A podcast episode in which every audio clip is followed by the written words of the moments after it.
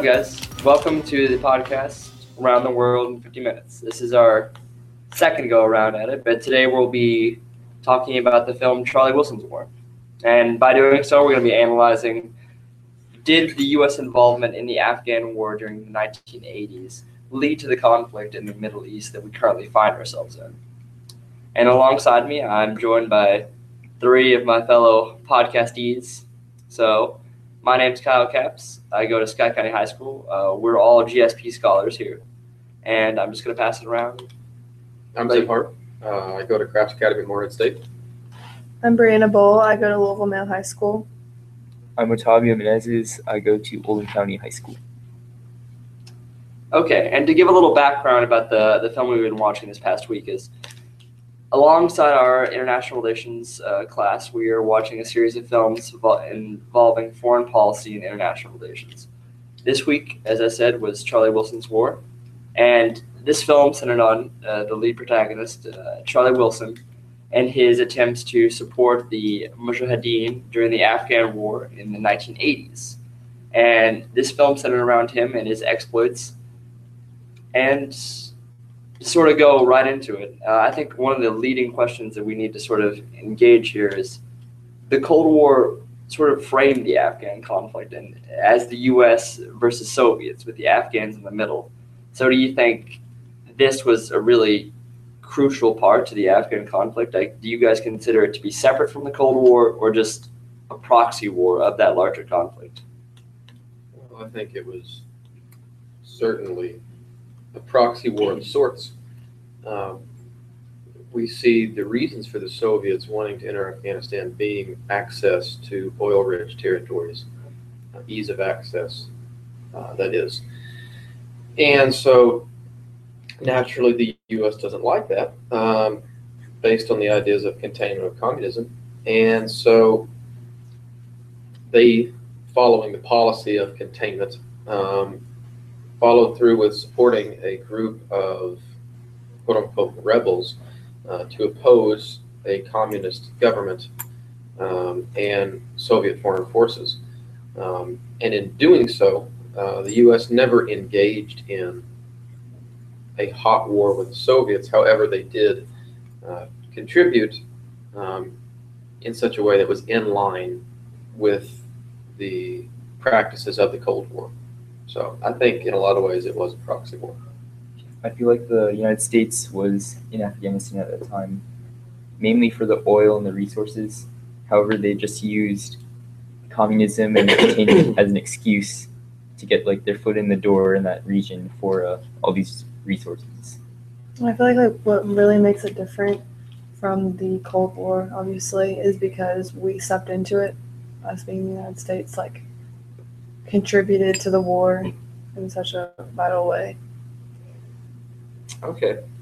So another big aspect, sort of branching off that, is do you think the U.S. would have gotten involved in this conflict had the Cold War not been the larger frame to it? Like I think we all come to agreement that regardless of to what capacity the U.S. was involved versus the Soviets during this war, it was still very much a conflict against the Soviets. So in a world without the Cold War as the frame, you guys still think that Charlie Wilson and his campaign to help the Afghanistan people, the, the people of Af- Af- Afghanistan, do you think that would have still been plausible and the U.S. still would have gotten involved in the Middle East had the Cold War the Soviets not been the triggering mechanism?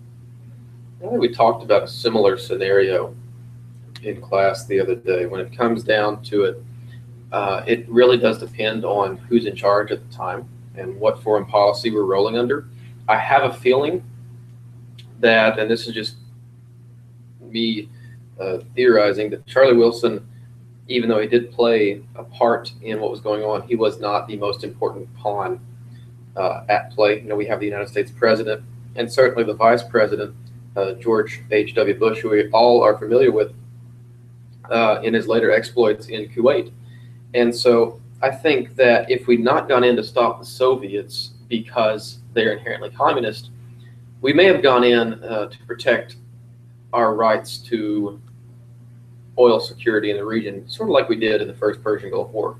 You know, we went into Kuwait not because um, it was Saddam Hussein that had invaded uh, Kuwait, but rather it was somebody had invaded Kuwait and was threatening our ability to receive oil. So I don't know if it was necessarily um, just the Soviets that caused us um, to contribute to this dark war in Afghanistan. Although obviously the fact that communism does play a big part, I don't know if it's the sole reason. Otavio, do you have any opinion on this? Um, well, I think uh, you wouldn't have communism as like a scapegoat to go into that region. So uh, I feel like the United States would find another reason to get oil over there. No. But I don't know to the extent of how it played out. It, it'll probably be different, but maybe less extreme now. Okay. Um, I feel like it really highlighted the fact that in the movie, um, Charlie Wilson seeing all the refugees really um, sparked the United States to try and push for more um, funding to get into the war, basically. See, that's really interesting because we've got sort of different perspectives on what was the lead motivating factor for the U.S. involvement. Where we have we have political, to where we were trying to combat the Soviets and communism. We also have economic, to where we had a lot of vital ties in the region that we were willing to protect. And we also have sort of social, to where we're we have this humanitarian, like philanthropic uh, passion in the United States. And when we see that, see these refugee camps and all these different like these atrocities be occurring in Afghanistan, we had the innate like desire to help them. But also, I think a really good point that Zeb brought up was was Charlie Wilson really the key to this story? He's clearly our protagonist in the story. The whole, eh, along with the title, the, the entire story revolves around him and his exploits to gather resources and help to contribute to this conflict. But is Charlie Wilson the one responsible for the U.S. involvement in Afghanistan and the U.S. support of the Mujahideen and these rebels? And what are you guys' perceptions on that? Does Charlie Wilson really make the difference in this war?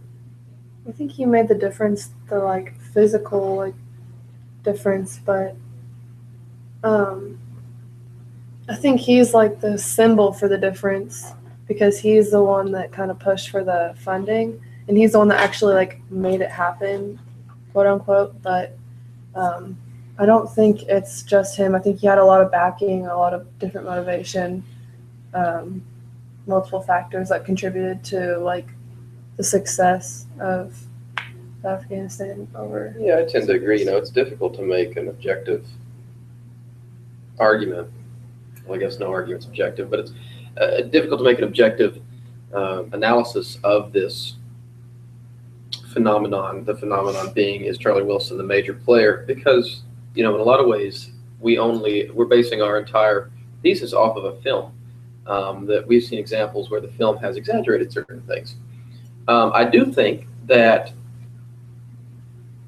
uh, Charlie Wilson did serve as sort of the instigator or um, the catalyst for uh, beginning to get things done. You know, as with all things, you have to have a catalyst to start a major reaction. And so uh, I think that Charlie Wilson could have served in that capacity.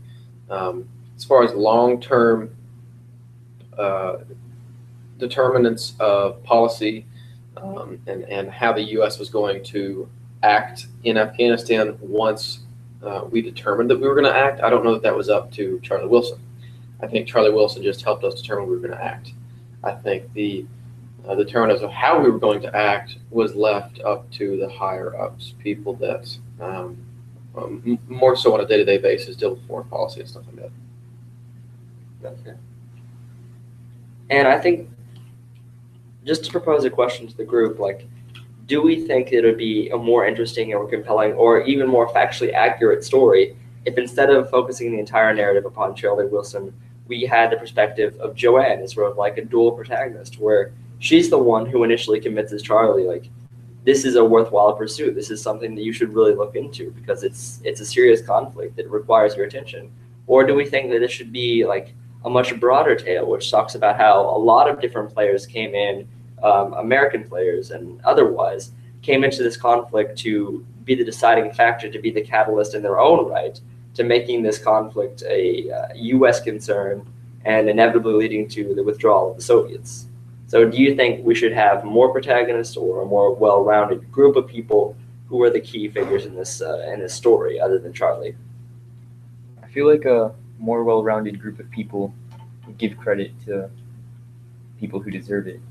Because like Charlie Wilson, of course, didn't act alone. He had support from other people, and those people deserve some credit. So Yeah, like Joanne, she did play a major part in like really giving him the reality check he needed because like she he was really like paying attention to the things she was telling him about like the conflict and she kept like pushing it onto him but um there were like he did have a lot of people that were giving him the initiative and if he didn't have those people then he wouldn't have made those strides that, as he did See, I tend to disagree. Um, I think for the sake of a good story, um, you have to pick one um, focused protagonist, and by choosing solely Charlie Wilson as that protagonist, uh, the movie was genuinely able to blow him up into a larger than life figure, something that would make for an entertaining story. Um, and you know the, the amount of vulgarity that was in the movie, the movie, the amount of questionable actions that uh, different characters in the movie took, obviously was unnecessary if you're just trying to tell the story of what happened. But if you want to tell a, an intriguing story that captures your audience's attention, then you have to do it like that. You have to have a main protagonist um, that not everybody can necessarily relate to, but everybody can appreciate, get a kick out of. And I think that's, as far as this story is concerned, the purpose of this Hollywood film um, it was absolutely perfect how it was set up. Okay, and I think you I think you make a really good point where we have to think this is a film first of all before it's an accurate representation of the historical conflict and these historical individuals.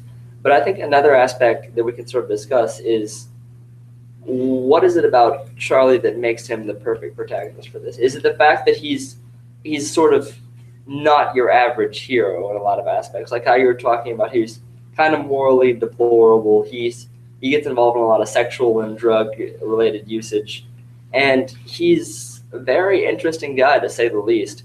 But is that is the fact that he's such an interesting character in the con in the context of this conflict? Does that really make him the ideal protagonist for this? Is the fact that he's a really unique politician? Does he make him a more compelling character for audiences to latch onto? Oh, I think so. I think certainly. Um, you know, the whole idea. If you ever listen to producers discuss what they value in an actor or actress, it's uniqueness, something that sets that person apart from 90, 90 99% of the populace. And even though uh, Tom Hanks is not necessarily the most unique looking individual, and certainly Charlie Wilson was nothing uh, intriguing to look at, by embroiling his his story of accomplishments with all of these different deeds um, in a very interesting persona, uh, it made for a, a great character. And I think the same can be said for any character. I mean, take Clint Eastwood's character in Gran Torino, this crusty old guy who's been through a lot people can't necessarily directly relate to everything um, that these characters uh, do or have experienced. However, there's just enough of a, a relatableness uh, that people enjoy watching it, and there's enough differences and in, intriguing differences that people um, love the characters. And so I think that goes for all films, and I think that's what you know helps to produce a good film is is a main protagonist who is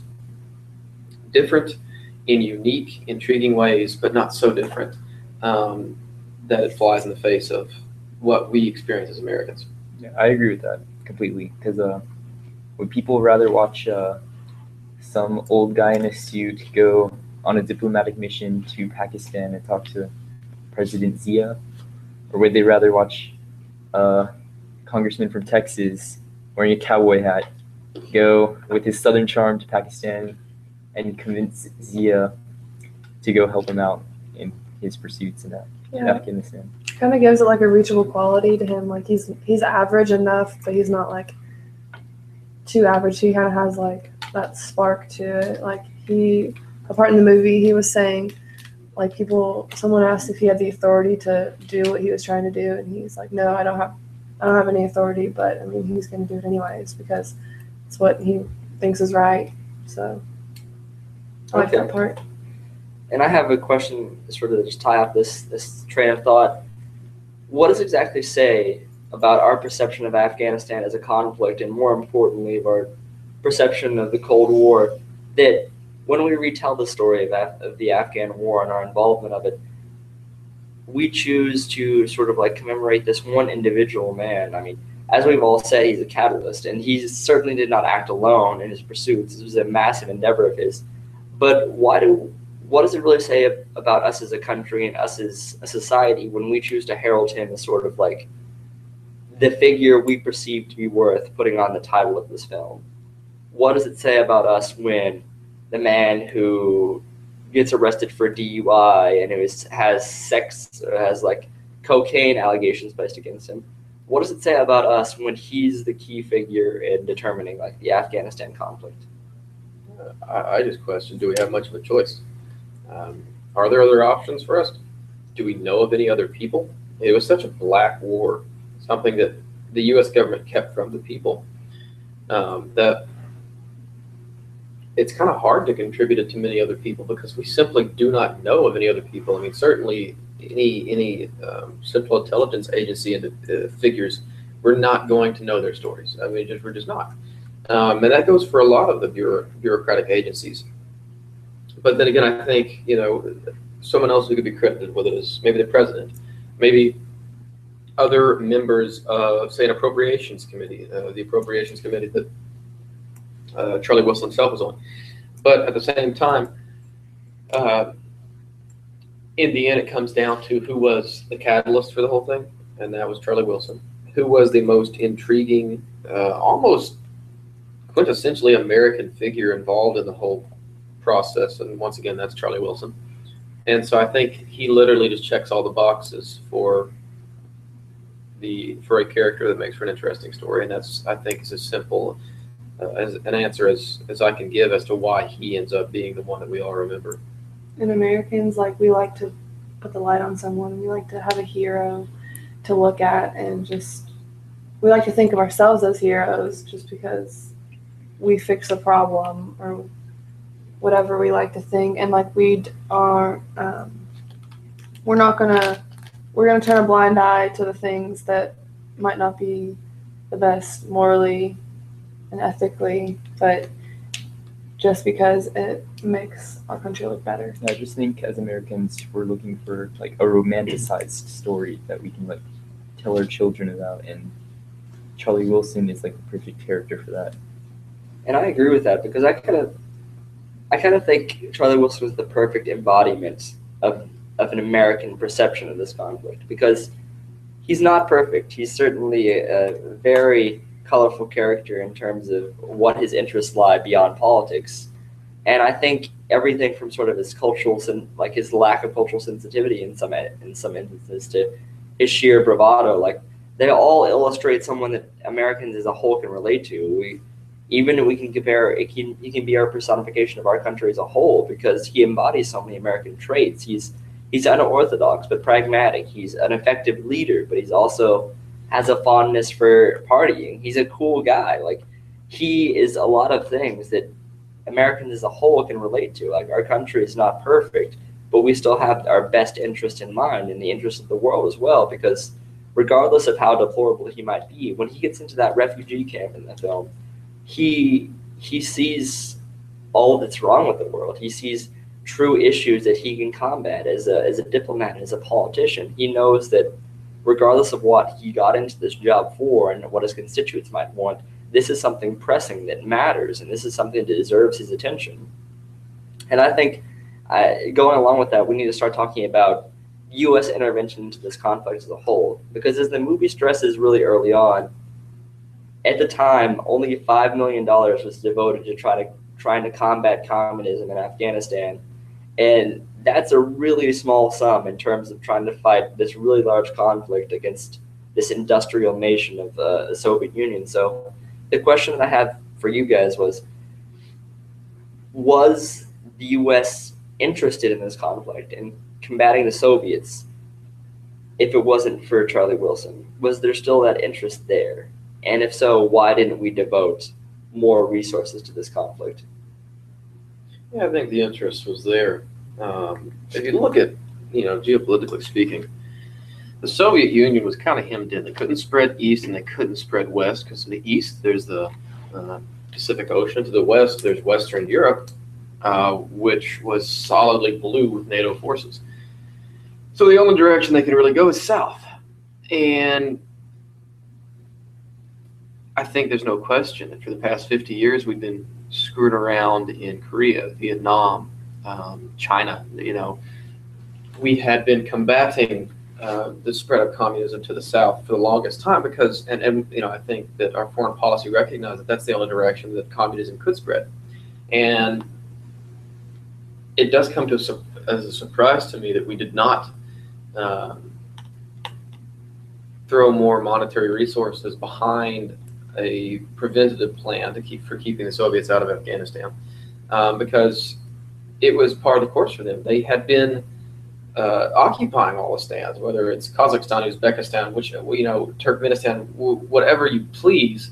Um, it only made sense that they would be going for Afghanistan next because Afghanistan was the road to oil. You know, you, it, it, provides the um, easiest route uh, to the Persian Gulf and the largest uh, reservoir of oil on the face of the earth. So uh, it would make sense that they would go for Afghanistan. So I, you know, it is it is strange that we only have five million dollars initially allocated uh, to fighting the spread of communism within Afghanistan. However, um, it does make sense that we would be placing uh, our monies elsewhere uh, in a time when we were focusing on much larger programs to try and destroy the Soviet Union, uh, such as Reagan's Strategic Defense Initiative, and you know these large these large schemes. Um, when you when you compare our goals in Afghanistan to the overall goal of the United States, um, Afghanistan seems very small um, in comparison. So, uh, in line with that, the amount of money allocated would be quite small, initially at least. Okay. Do you guys have anything further to add on that sort of topic? Um, yeah, I pretty much just agree with that because um, the big picture didn't really rely just on Afghanistan until we realized that it was becoming more and more of a problem. So. Okay.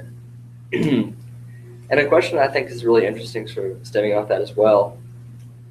At this point in the Cold War, do you believe just from what this movie gives off, that the U.S. thought a conclusion, a favorable conclusion to the Cold War was inevitable, or did they see it as sort of a possibility for the near future? Because coming off the, the heels of the Vietnam conflict and the Korean conflict, both of those either ended in a stalemate or a strategic withdrawal at best for the United States. And that was sort of like one of the first conflicts that the Americans did not win a decisive victory in. So at this point, did the U.S. believe they could win the Cold War? Like, is that why they only were willing to sacrifice five million dollars to allocate to these peoples? Because you can't keep spending this much money combating an enemy that just won't won't falter. You know, I don't know. I tend to want to say that it was inevitable that the Soviet Union would fall. The system obviously we all recognize that the system of governance they adopted um, in practice is broken to begin with. Um, and so the short answer is yes, regardless of how much money we throw at it, uh, small amount, large amount, the Soviet Union will have eventually fallen. The longer answer is based on our actions throughout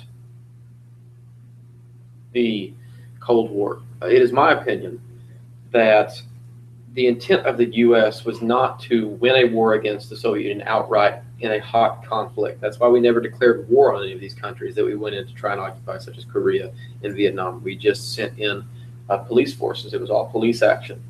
And so um, I think our goal was not to win an outright battle, but whether, rather wear them down You know, it was understood we if we outspend the Soviets, if we outmaneuver the Soviets, if we can literally occupy all the land around their land so that they cannot spread more, um, then they will eventually lose because uh, the heartbeat of such an empire is the ability to constantly be conquering new lands. They have it's kind of like a it's kind of like this is going to be an odd analogy, but it's kind of like a great white shark. It always has to be moving forward or it will drown.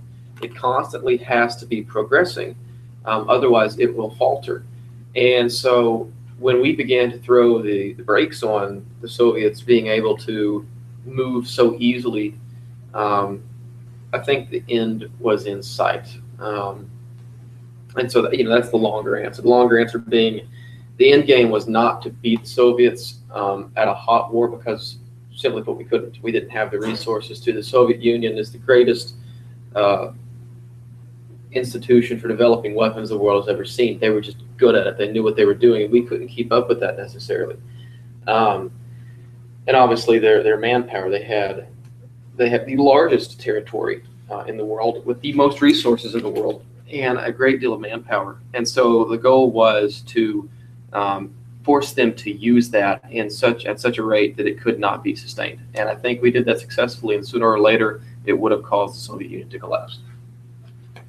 I agree with that because um, we didn't necessarily like have as much confidence as we usually would have for for the purpose of a war. But um, I feel like we knew that eventually um, their form of government and their military would basically self-destruct. We just contained it.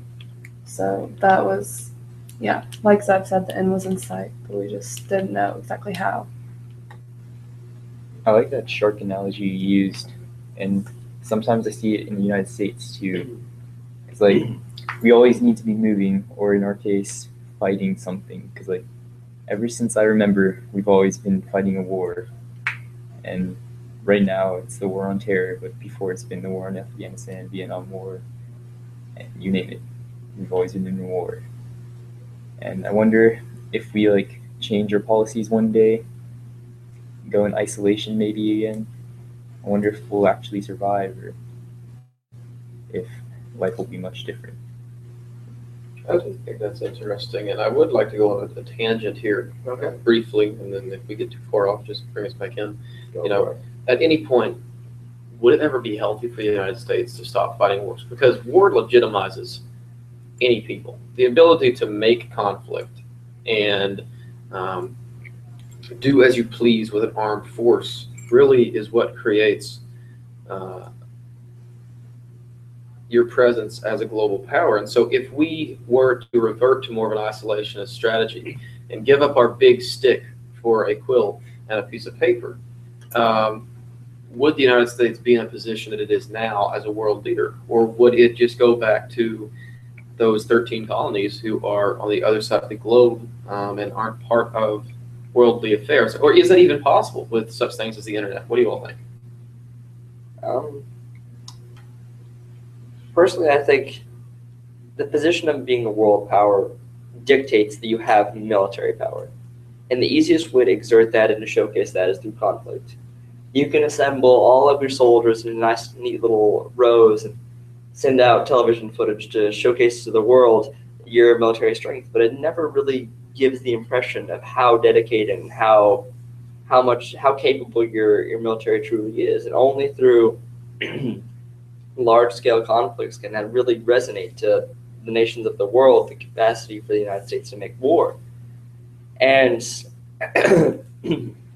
I think there will definitely come a time because no superpower has ever lasted throughout the ages.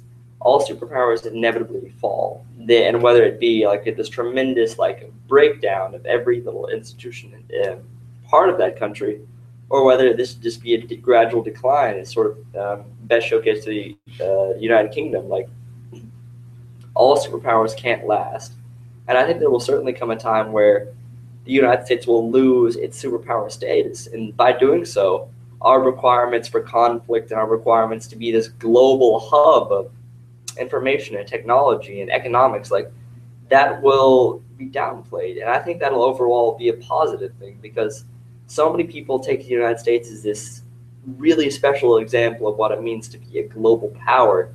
However, we're very contradictory. I mean, just to look at our foreign policy, we, we're continually trying to be, make new investments and globalize the world economy, but we're also trying to act in a more unilateral capacity as a military and political power. Like, because of our superpower status, we're put in a lot of contradictory situations where one administration may, may make one decision that impacts the turn of United States foreign policy, but another administration might flip the ship and turn in a completely different direction. So I think when you're dealing with a democracy like this, you're going to have infringements on what it means to be a democracy when you're a world power, just because there's so many there's so many requirements placed on you. So in all fairness, I earnestly hope there will be a time where the United States will not be required to go into so many conflicts just to prove our power because it has such a negative impact upon our identity as a nation and as a people. Sometimes I wonder, like, what's the point of having all this power? Like, why can't we just live our lives normally? There are plenty of people around the world who live in like regular countries and they're perfectly fine. Well, what's normal? What's a regular country? For every individual, for every group of people, regular and normal differ drastically. For the Afghanis, it's a 14th century mud hut filled society um, with mass illiteracy rates. Um, But if they can find peace within themselves, like, so be it. I don't think America will just want to settle for normal. I think we are normal in a lot of aspects, but I think what our thing is is that we're always trying to beat someone. We're, like we're always trying to fight someone. We're always trying to stay on top. we desperately want to hold on to the idea of American exceptionalism. Yeah, and we it'd be very hard for us to like maintain an isolationist um, policy because of our world power, and um, I think it could be beneficial to be isolationist, but um, it would also maybe not work. I think it's interesting. One thing that we were looking at was a study done on the presence of the United States military globally. I can count on two hands the number of countries the United States does not have some form of military personnel stationed in. Uh, and I'm not talking uh, embassy security details or consulate security details. I'm talking about stationed uh, Army, Marines, uh, Air Force, Navy guys um, who are there uh, as part of the United States military and not a security detachment. So I think it is hard for us to foresee a future where the United States draws those guys back to the United States. We have uh, so many people deployed globally that it is simply unforeseeable for any of us back home to really ever see a world without the United States um, extending its reach literally every country in the world. But I think along that same lines, um, during the height of the British Empire, especially during the late 19th and early 20th century, the UK had it was the empire where the sun never set. I mean, regardless of whether it be the subcontinent of India all the way to Canada, you had this vast extent of UK and Commonwealth troops all stationed across the globe, and their power and their influence was unimaginable. I mean, they carved out a large portion of Africa and the Caribbean.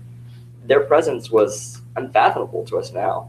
And even then, the UK has gradually withdrawn, withdrawn its presence militarily, politically, socially, to the point to where, yes, there is a Commonwealth that exists outside of the UK, but that's more of a loose confederacy of these different nations with similar like linguistic and historical backgrounds, more so than it's this very interconnected alliance along lines of like the EU or the or United Nations. Like, I think it's very plausible that something very similar could happen to the United States, to where our desire to back away from the limelight and our our capacity not to keep up with other rising superstars in the global community will dictate that we do something very similar to where our influence will just gradually gradually descend.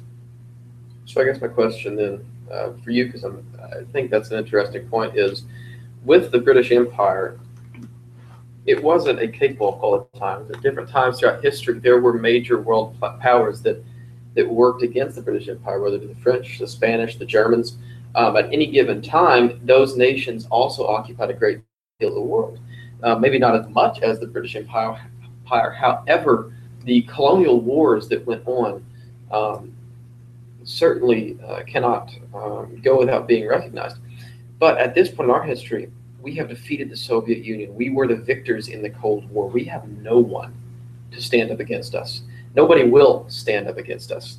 Um, and right now, the only enemy that the United States recognizes directly, uh, and I'm t- obviously Iran, North Korea, these um, these these governments that are inherently against American values are enemies. The But I'm talking, evil. yeah, I'm talking like terrorist organizations, non uh, government affiliated uh, pockets of violence along, across the world. That's our only enemy.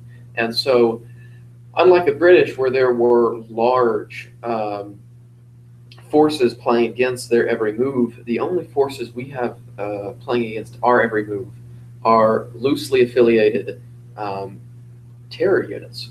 Is that something that, unless we do something that literally turns the world against us, is that something that will inhibit the United States from ever being willing or needing to decrease its presence globally?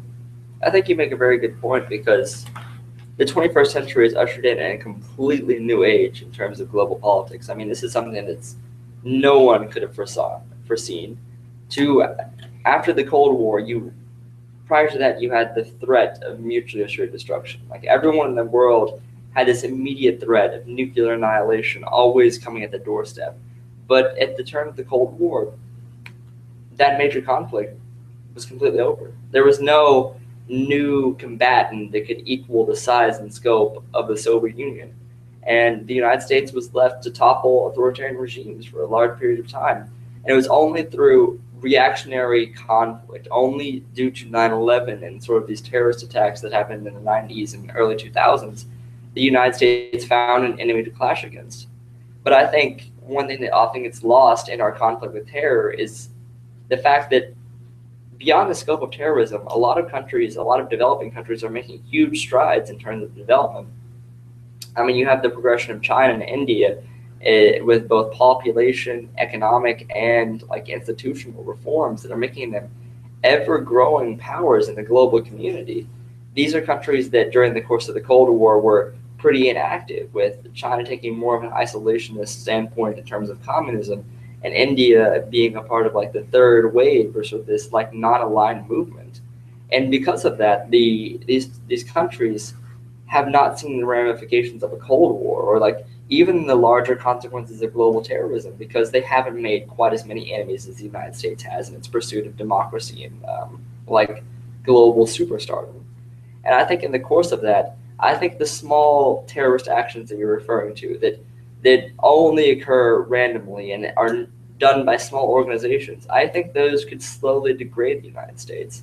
And I think I think it's very likely that sometimes the most devastating sort of like fights are those where they chip away at you slowly. And I think considering the fact that we're fighting terrorism, we're not fighting a set organization or a set country. I think terrorism can always exist. It can always exist in the minds of its adherents and its believers. And because of that, it can be an omnipresent threat for a very, very long time.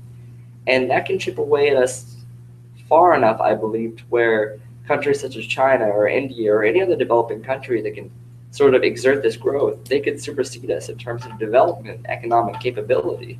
So I think it's very possible that small little organizations can take a heavy toll on the United States in the future and cause us to withdraw as a major superpower. Yeah, Just I because- feel like it's Go ahead. dangerous because like we are so focused on just terrorism that um, we're kind of turning a blind eye to all the countries that are developing. And if we do something that makes them turn against us, we're already worn down by what we're already focused on. So I feel like that is true. That um, we think we we think we can beat this thing like so easily, even though we've been at war on terror for a while now, I guess. But we think well, if that's our only enemy, then we're fine. But which is true. it's our only direct enemy, but if we don't be careful, then who knows like what's gonna happen. Yeah, I don't think we'll ever get out of the war with terror because it's pretty much impossible to kill an idea, and it's solely based on an idea. So, uh, if another nation or state comes up and develops and rivals the United States, I feel like there's going to be too many things for us to juggle, and then we'll have to step down, I guess. I just don't see in the foreseeable future any nation that's going to be able to do that. Soviet Union or the Russian Federation is done. Um, the kind of the kind of weapons technologies that they are strutting at this point are 1980s level technologies. They have not had the need to progress past that. They don't have the funds to progress past that. That's why the Russian Federation is a second world country. China, although it has the largest population in the world, um, they're rocking 1960s level uh, weaponry for the most part. And yes, they will show off their newest and most improved weaponry because same North Korea does, same thing Iran does. But we all know the true uh, uh, substance of their military. And as far as economically is concerned, China has seen one of the greatest drawbacks in economic growth in history. Um, one third of their economy is based on, on construction industry, the ability to build, and that is why uh, China has grown so rapidly. Is for the past two decades they've been able to build and build and build and build, but now they don't need to build anymore. And so one third of their economy, which was literally construction workers, construction equipment, construction corporations, they have they have no work because nobody's building anything. So that's going to play a major role in hindering uh, China's ability to progress. Um, and as far as India is concerned, India uh, currently is our ally, um, and and one of our one of, and one of the greatest threats to China in that part of the world because they are our ally. Um, and I think that if we keep them our ally, it does not play as much of a, major role in being a threat to the United States as any other country. Um, so for those reasons, among others, I do think that for you know the next 50 years, the United States is pretty pretty well secure in its its world superpower status. Um, and I think the fact that we outspend the next 10 uh, countries in the world when it comes uh, to defense also speaks to our commitment to maintaining that position. Um, so that's, that's really all I have Okay. to say about that. And I really appreciate your opinion because you make some very compelling points. And one of the last topics that I want to discuss really quick with you guys is let's discuss sort of the regional conflicts and rivalries that are tied into this conflict. Because, as we've all pointed out, Charlie Wilson certainly did not do this alone.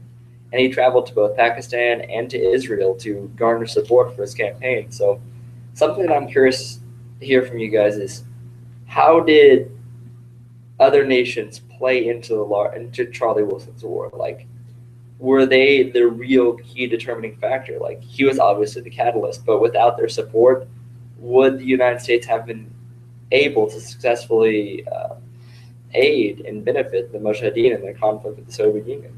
I don't think the United States wanted to do it by themselves. They wanted to know that they had people backing them up because they wanted to know that they were right. So they went to Pakistan, and the president and his um, committee kind of were talking to Charlie Wilson about how the funds were not sufficient at all and that the refugee camps were getting out of hand and it was severely affecting, wreaking havoc in Pakistan and like worse than it has ever had ever been. So that's kind of what like pushed him to um, really make a change in the situation. I think that the United States physically could not do it on their own.